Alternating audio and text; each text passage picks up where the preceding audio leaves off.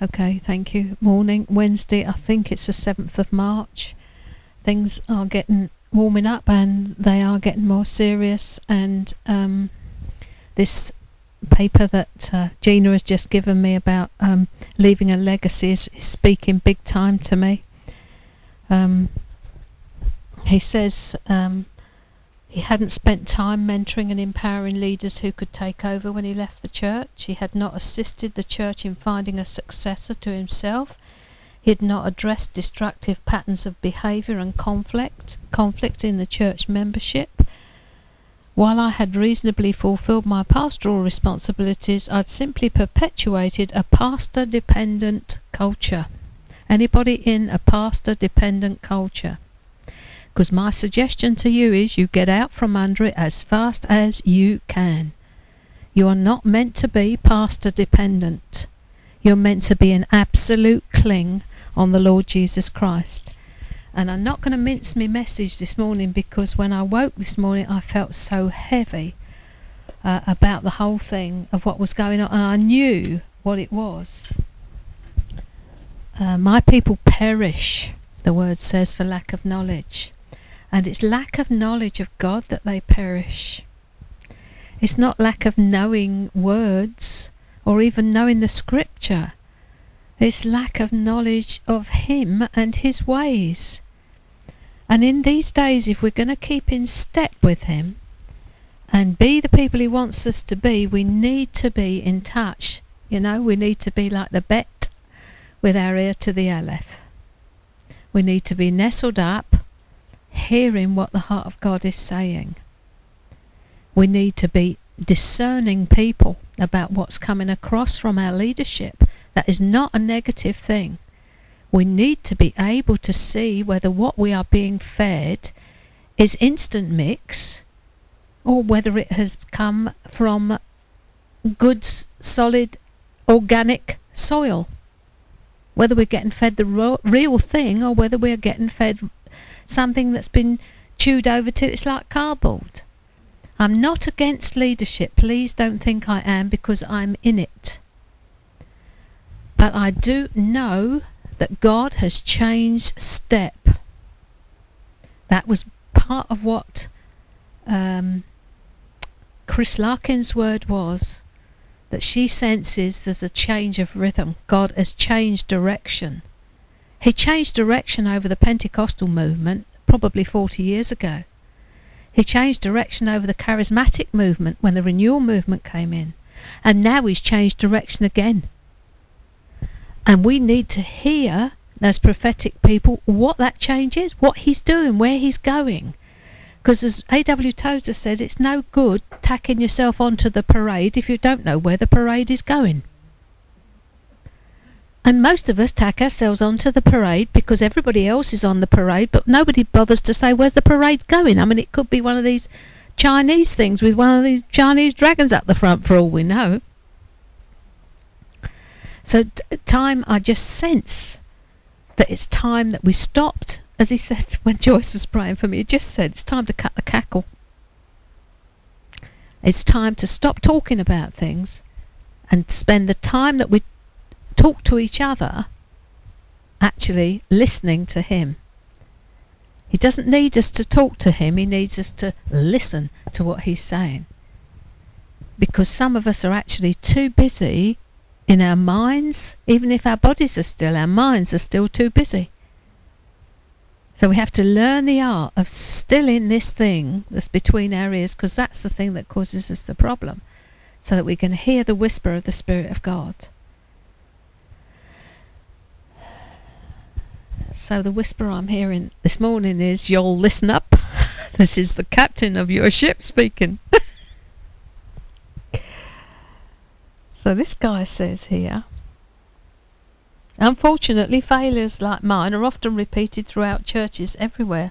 I had no thought of leaving a legacy, and nobody ever challenged me on the subject. It's interesting because time after time in the early years, people said, Who's coming up behind you? And I said, Well, search me.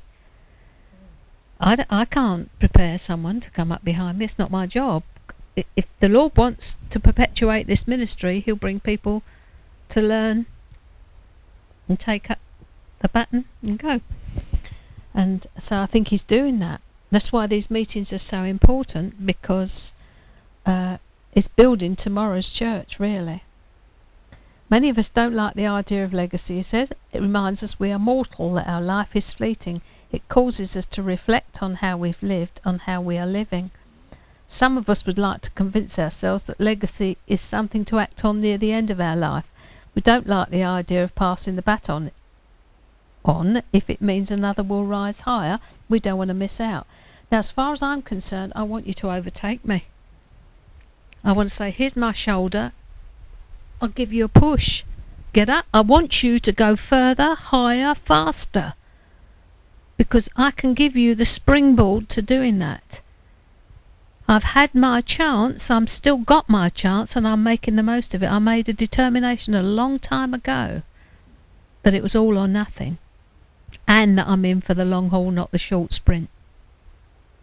It's not a, um, I think it's, I can't remember who says it, that it could be F.B. Meyer, that, you know, we make a, a commitment in a moment of emotion and then calls it, God calls it in when it's all difficult. Uh, and uh, that's when it gets hard. But he he doesn't need hundreds of thousands of people. He needs people who are committed to him, and as Jesus would say, his movement. It's almost like Jesus' party is, is, is as much a political party, if you like, if I can use that word, as, as any other party. Are you going to join my movement? He says. Are you going to come and go the way I'm going? Because if you are, there are things we need to straighten up, tidy up, n- nip off out of your lives so that you're streamlined. Because he's actually looking for people who want to run. Um, and I think in these days, I'm absolutely certain that the choices that we are making in everyday little things are determining where we will end up in the race at the end of the day. So only you can decide, really, whether you're up for the marathon or whether you want the short sprint.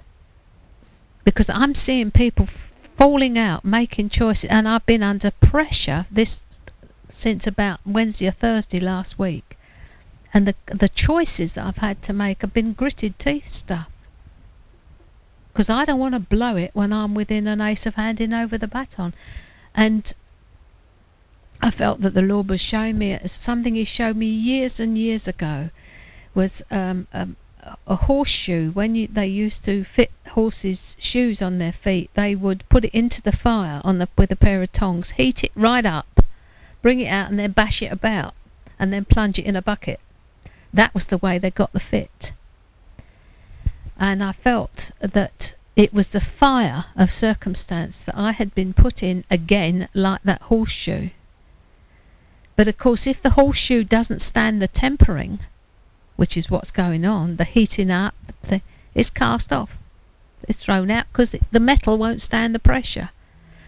So once you decide that you're going to go this way, the first thing you'll find is tests get harder, hotter, and you wonder what on earth's happening. And a lot of you actually stood up for it at the um, last, I think it was Women of Destiny conference, wasn't it? Are there being the acceleration faster, faster? You know, that sounds lovely. Oh, yeah, we want all the goody, goody, goody, goody, goody. But it isn't goody, goody, goody, it's a character thing. And if there are character flaws, God's going to bring the heat of the circumstance to purify the character flaws. That's that is that's what it's all about. It's so that the fruit of the spirit might come through. That's why I say with gritted teeth, large eyes, face, faces. I was looking a bit at self control this morning and I thought, no, I don't think I'll go there. it was talking about Joyce Meyer saying, I'm going to lose those few pounds. I'm thinking, yeah, so am I. I'm not going to have dessert, and if I don't have dessert, I'm gonna I'm gonna lose those few pounds. It's it's all about the D words, you know, determination, discipline, development, uh, when you're in the development cycle, you're in the distress part of the cycle as well because, you know, distress comes. Thou hast enlarged me while I was in distress. We don't get enlarged when we're not in distress. Anyway, that's that. I think the, the long and short of what the, I, the last words to the Lord last night when I just zizzed off to sleep was, Lord, could you give me fresh bread in the morning? And I woke up with this thing at six o'clock this morning. So, and again, I'm in transition. So what you're seeing is me in actually in a state of transition between one place and another. I don't know where the new place is, so I don't quite know how to put my foot. I know what my desire is to do, but I'm not sure if that's all that God wants me to be doing. That which I did before, I'm finding very difficult to do.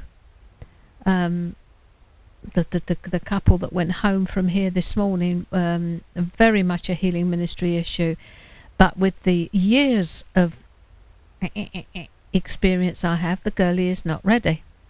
Not by a long way. Uh, but she wanted to come, and every time the issue went to get addressed, we went to sleep, didn't we? So at 8 o'clock last night, she said, uh, Am I going to have some more prayer tonight? And I looked at the clock and I thought, No. I said, Well, darling, you've been asleep all day, and it wouldn't be a good time to start now. So then she started to get interested in having ministry. And I thought, good. You go away hungry. Um, because she is very damaged. There's no two ways about that. But also, when people like that are very damaged, there's a manipulative side to it. So they'll they'll they'll string you along, you know. Because I can see, I'm watching this with the, the the lady who's with her is absolutely marvelous. She's looking after her, um, and I can't get out of the girlie history at all, uh, which is okay. I mean, she talk like that, so I can't hear a thing, um, which is fine. Um, but she's not ready. And I found my frustration level nearly at boiling point because I'm thinking, oh, I've got work to do. And I'm sitting here watching her sleeping, really. so eventually I sort of withdrew into the into the office and got cracking on what I was doing, and my spirits lifted, and I thought I'm enjoying this. And I thought, do you have to take your sprouts as well, Beryl? There's some nasty bits that you have to do as well. But when I was uh, praying about it this morning, I said, Father, you know, and he sort of saying, What do you think? I said, Well, I don't think she's ready.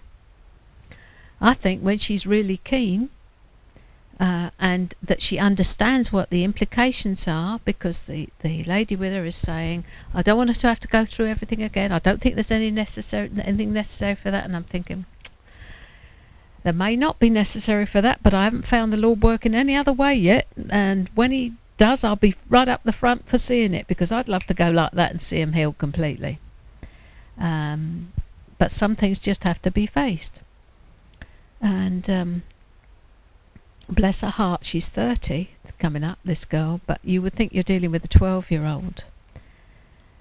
Um, but I've got this suspicion, and it is only a suspicion, uh, that what I'm dealing with is a Jezebel with a Jezebel child, the spirit of a little girl. Because every now and again, well, often, uh, uh, what shows through is an adult. And I'm thinking, I don't know if you ain't pulling me along here. And when we ministered the first night to her, again about nine o'clock at night, there was this growly voice. And I thought, you know, coming from, I thought I must have heard things. So I spoke again, and I thought, hmm. But because of the sensitivity of the situation, and I kicked myself now. I didn't kick the thing out because I thought, I think I've got a biggie in there, but I'll just leave it for a minute and see. Um, so I missed my chance on that one, I think. But I, th- I feel the Lord saying you didn't miss it, so maybe He dealt with it, you know. But anyway, you don't need to know all these ins and outs, but maybe you do. Because if I'm handing over the baton, you need to know the pitfalls and the sort of things. You have to be so observant. The, your, uh, your eyes, you have to, as I say, listen with your eyes and hear with your, see with your ears what's going on. You reverse your senses, really. Don't believe what you see with your eye. You believe what your your inner eye is perceiving what because it's ne- it's rarely what you're getting given at the front end here. People will comply. Nodding dog. Particularly if they if they want your approval, they'll say anything you like. I've been studying my Bible. Good. Not impressed. Why? Why are you telling me that? That's it, because because they want me to, want me to, you know. And I'm thinking, I don't need to know that. How are you? You know, that's all I want to know. But you have to. It's like um. It's a fearful seeing. You can see what's going on. Um, but it's the way that God sees, so it's okay because it's not an unkind seeing, but it's a reality. We need to see with a reality. With that's what discerning is. Fallen discernment is judgment. So if you come into a situation where someone is being judgmental, you're hearing fallen discernment actually in operation. Because God never doesn't judge anybody. He will point out where there is something going on and then show you how to put it right. Because he's always gracious. Um, so if you hear someone talking about somebody else, you've got judgment creeping in. That's, that's what you're hearing. And we need to nip it in the bud, really. You know, I'd rather terminate this conversation. I think it was Joyce Meyer, wasn't it? She said, was it you that told me, Gina, that she said she'd learnt to, when people were telling her things, she suddenly realised she'd be in a conversation she didn't want, and she'd say, "I think I need to to stop this because it's not it's not good." How many of us have been caught what like that with Christians, drawn into conversations that we with the, they're wanting us to agree, and we're stuck there going like this and thinking, "No," because it's just it's just totally ungodly. Anyway, there we are that comes under the under the category of not addressing destructive be- patterns of behaviour and conflict in church membership. we don't want to address it, but you do have to address nasty things. But you dress, address it by going before the Lord and chatting it over with Him and asking Him if what you're seeing is what is really happening. You know, and how do I deal with that, Father? You know, without how do I bring this? Graham tells that lovely story, doesn't he, of going to a Pentecostal church, and the man second in leadership had been God showed him had been backstabbing the leader no end, absolutely backstabbing him, and um, Graham said, "Well, you don't want me to tell him that, do you, Father?" So he said, "No." It's a re- God's redemptive, so he got the two men to stand back to back, the leader and the under leader, as it were and in the hand of the one that had been backstabbing, he put a broom. And he said, God has placed you back to back with this man so you protect him and you've been standing with him and you've been, you know, defending him. And the bloke began to cry because he knew he'd not been doing that at all. And apparently, a few days later, he came to Graham and said, You know, I hadn't, I've been backstabbing. And Graham said, I know because God had shown him, but he was redemptive in the way he brought it out. So I suppose in the way of the, this young lady that's been here, the way God has allowed me to be redemptive is I've sent them home with um, a, a Neil Anderson um, Set Yourself Free, Freedom in Christ book. And I've said, at your own pace, when she feels like it, work through this. And if you get any difficulties, give me a ring. That way, when the girl feels like doing a bit, she'll do it with someone that she's familiar with and happy with and doesn't feel under pressure. Because you get in my company and you'll you'll get under pressure because I can't help it. I'm wanting to get cracking on whatever your problem is. And I'm sitting there like a hen on an egg waiting for us to get cracking and you're doing several circuits of the garden or something trying to dodge me. So it can be. So she goes to sleep, the girlie goes to sleep. I understood that all right. But I saw that I'd probably made a mistake in uh, saying yes. So when the suggestion came up this morning, uh, we'll come back and we'll do it, I said, just let's wait and see how she gets on. Because it may not be that the ministry is going to go that way. I've got to be very careful. I've had a, a prophetic word that I'm going to have to say no at times, and it's going to be painful for me. Um, but it's going to be for the good of the other person, you know because all the time we're wanting people to stand on their own feet, be in relationship with God themselves. That is what a good shepherd does, teaches the feet the feet the sheep. Where are you? Where is he? There you are. Very attentive. Teach the sheep to. Um, there we are. Prize people. It's Matt. No, it's not Matt. Mush. Mush. Mush, the new member. I think Sean's the best. I'll never remember Mush. Um, so it's it's um, it's all about getting you on that vertical relationship without anybody in between. We do not need a vicar of any shape, manner, or form because it means vicarious, you know, a vicar. Substitute. We've got our substitute, it's Jesus. We don't need anyone. You know, what did Isaiah say? In the year that King Uzziah died, I saw the Lord high and lifted up. Who's your King Uzziah? When King Uzziah dies, you'll see the Lord. When you get this thing that's out of the way of you seeing him, you'll see the Lord. Can be anything. Or any person in the way of your communication with him. Can even be ourselves. Anyway, right. Can I have a quick slurp? Is that all right?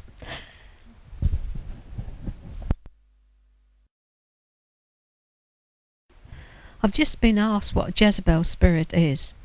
It's a, it's a term that we give to a dominating, controlling, and manipulating spirit. One of the principalities, the other two are the Antichrist and Death and Hades.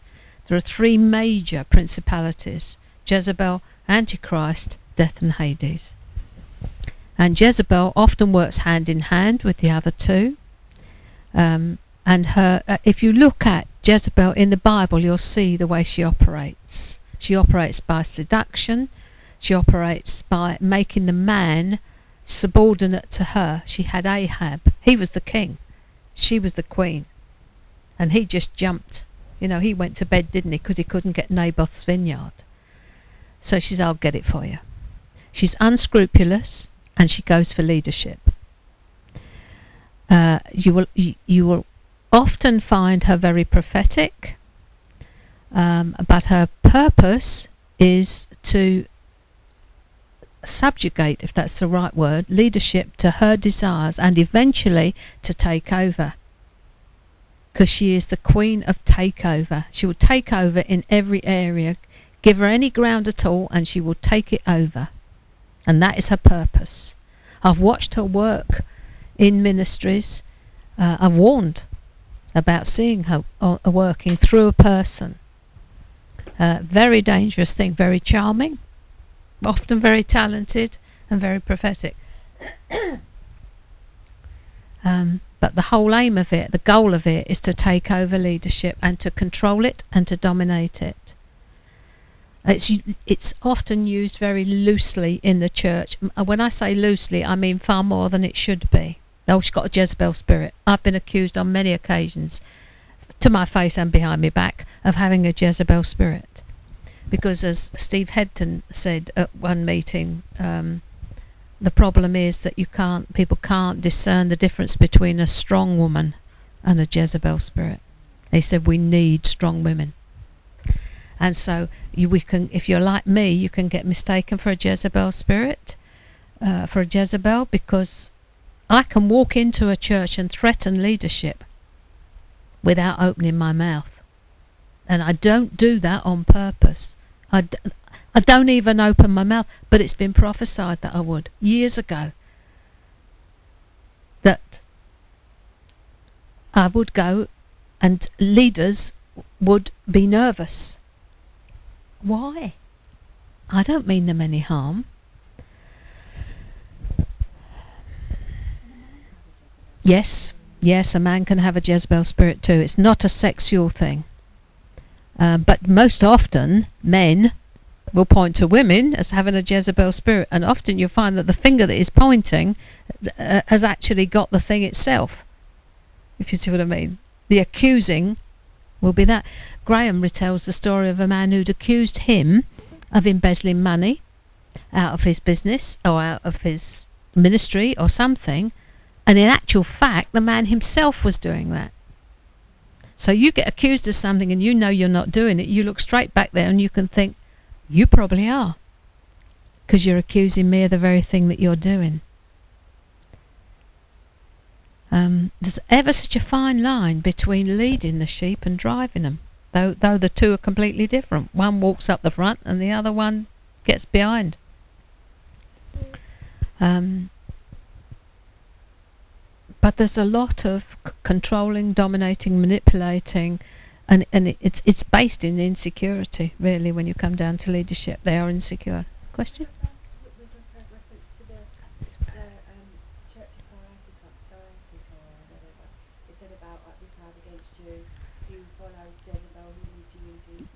That's it.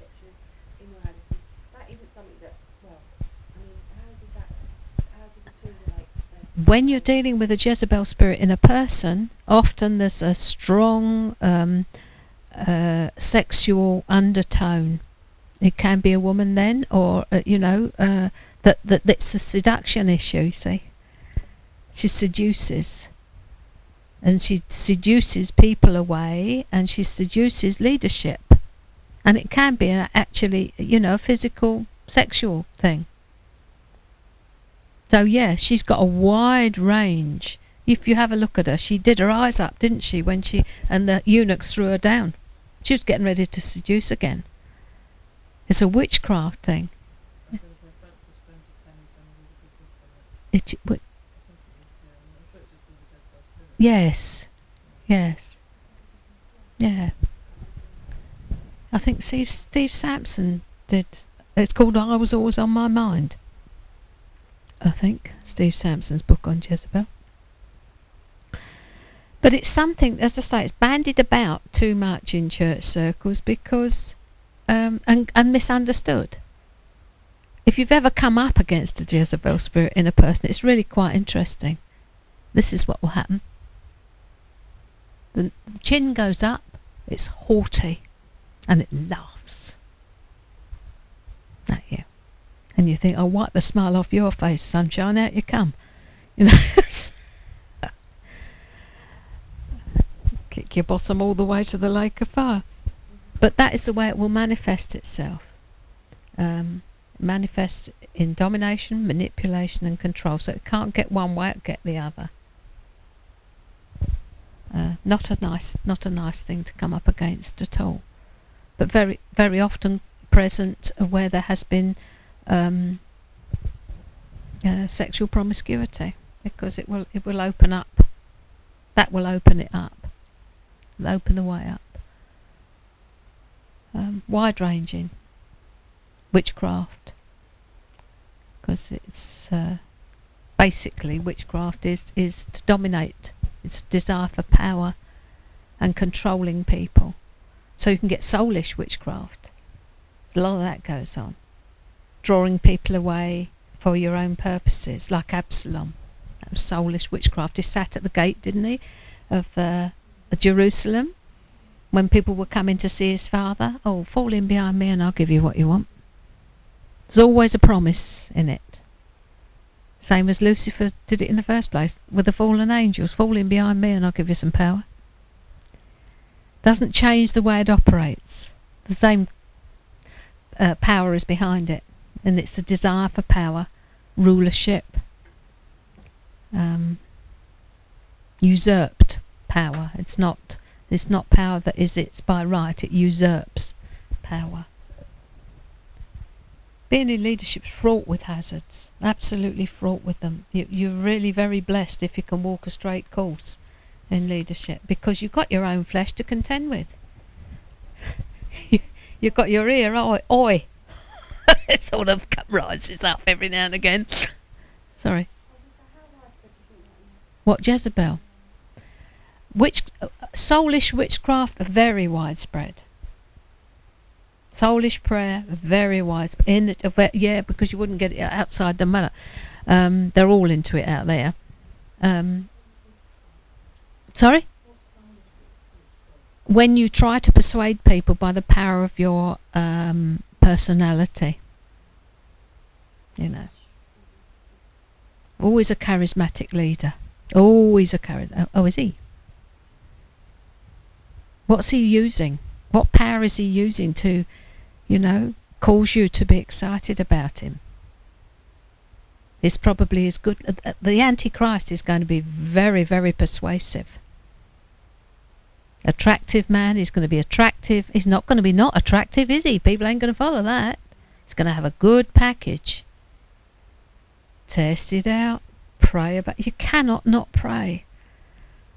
You cannot. In these days, it's got to be just everything has got to be brought to the light. You know, like hold your five pound note up. It got it got that line through it. Yeah, it's all right then.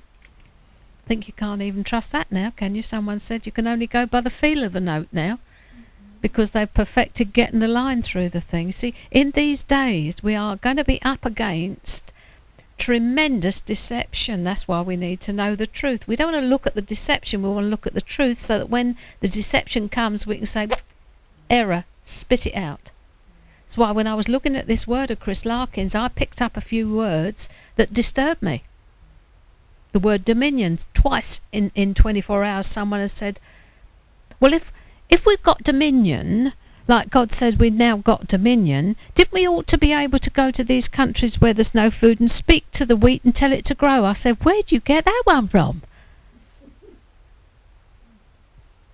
I have not got that revelation this week. I may have it next week. I mean, you go where God tells you. You are His servant. You do what He tells you to do. You done don't take that sort of. So I pick up in this thing. God's given us dominion. I'm thinking, oh no, but no. Find out what she means by dominion. Don't go into a flurry, Beryl. But because I'm doing this study on the New Age and the stuff, I mean, they believe in a Jesus, they believe in a Christ that is coming. It's not the Christ we know. That's why I'm so against people saying Christ all the time. It's Jesus Christ. You start saying Christ to a New Ager, they'll identify with you right away. Absolutely. Yes, it. That's it. That's it. You just, you just got to know what you know, what you know, what you know, and you need to be able to smell it. It's ever so interesting because in the opening part of, I'm not going to get to Psalm 132, am I? Of the notes that I was doing, I said I'm I'm up for for shaking you today, and I'm not going to apologise for it. And some of you are going to be leaping about over what I'm going to say, but I'm a watchdog and I'm barking and I saw it, it in um, what's name's Chris Larkin said the role of a leader is to be um, a, a watchdog, and there was another word that she used, and I thought that's it, woof woof. But you see, sorry, Rottweiler. I'll say. I can bite with these teeth as well as smile with them. That's right. Yeah. Um, that's why in these days we need to know the Word of God. We need to know what His plan and purpose is for our lives and for the world. You know, what it's all about, what we're in. That's why when I got this thing, I'm thinking, where's her theology? Are we dominion teaching? Is the church going to bring in this thing? Because as you read through it, it looks as though um, we're going to have a worldwide revival, and, and the church is going to turn the world upside down, and every, and it's time we got into taking taking this place over and getting it up the right way. And I thought it's never going to happen, dear. It's not what my Bible tells me.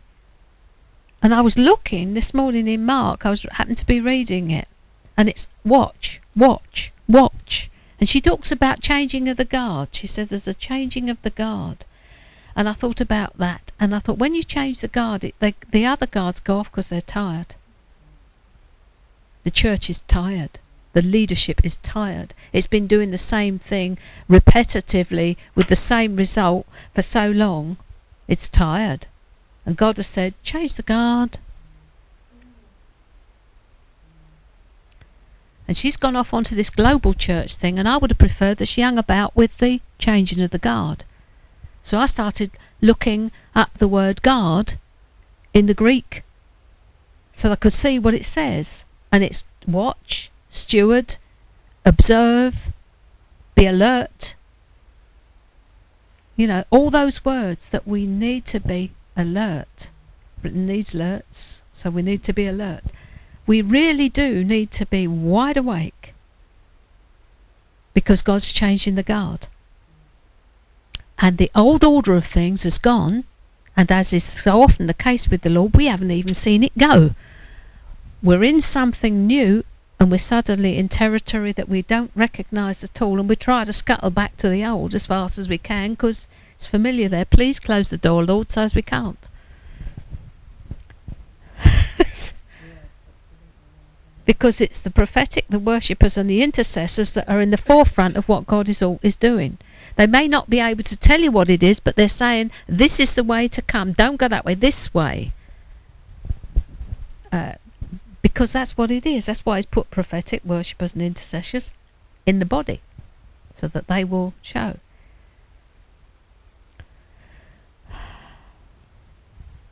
So, full trust, total dependency, absolute cling.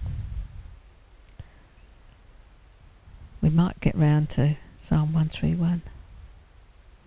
Two. Thank you. I'm just going to turn it off for a minute.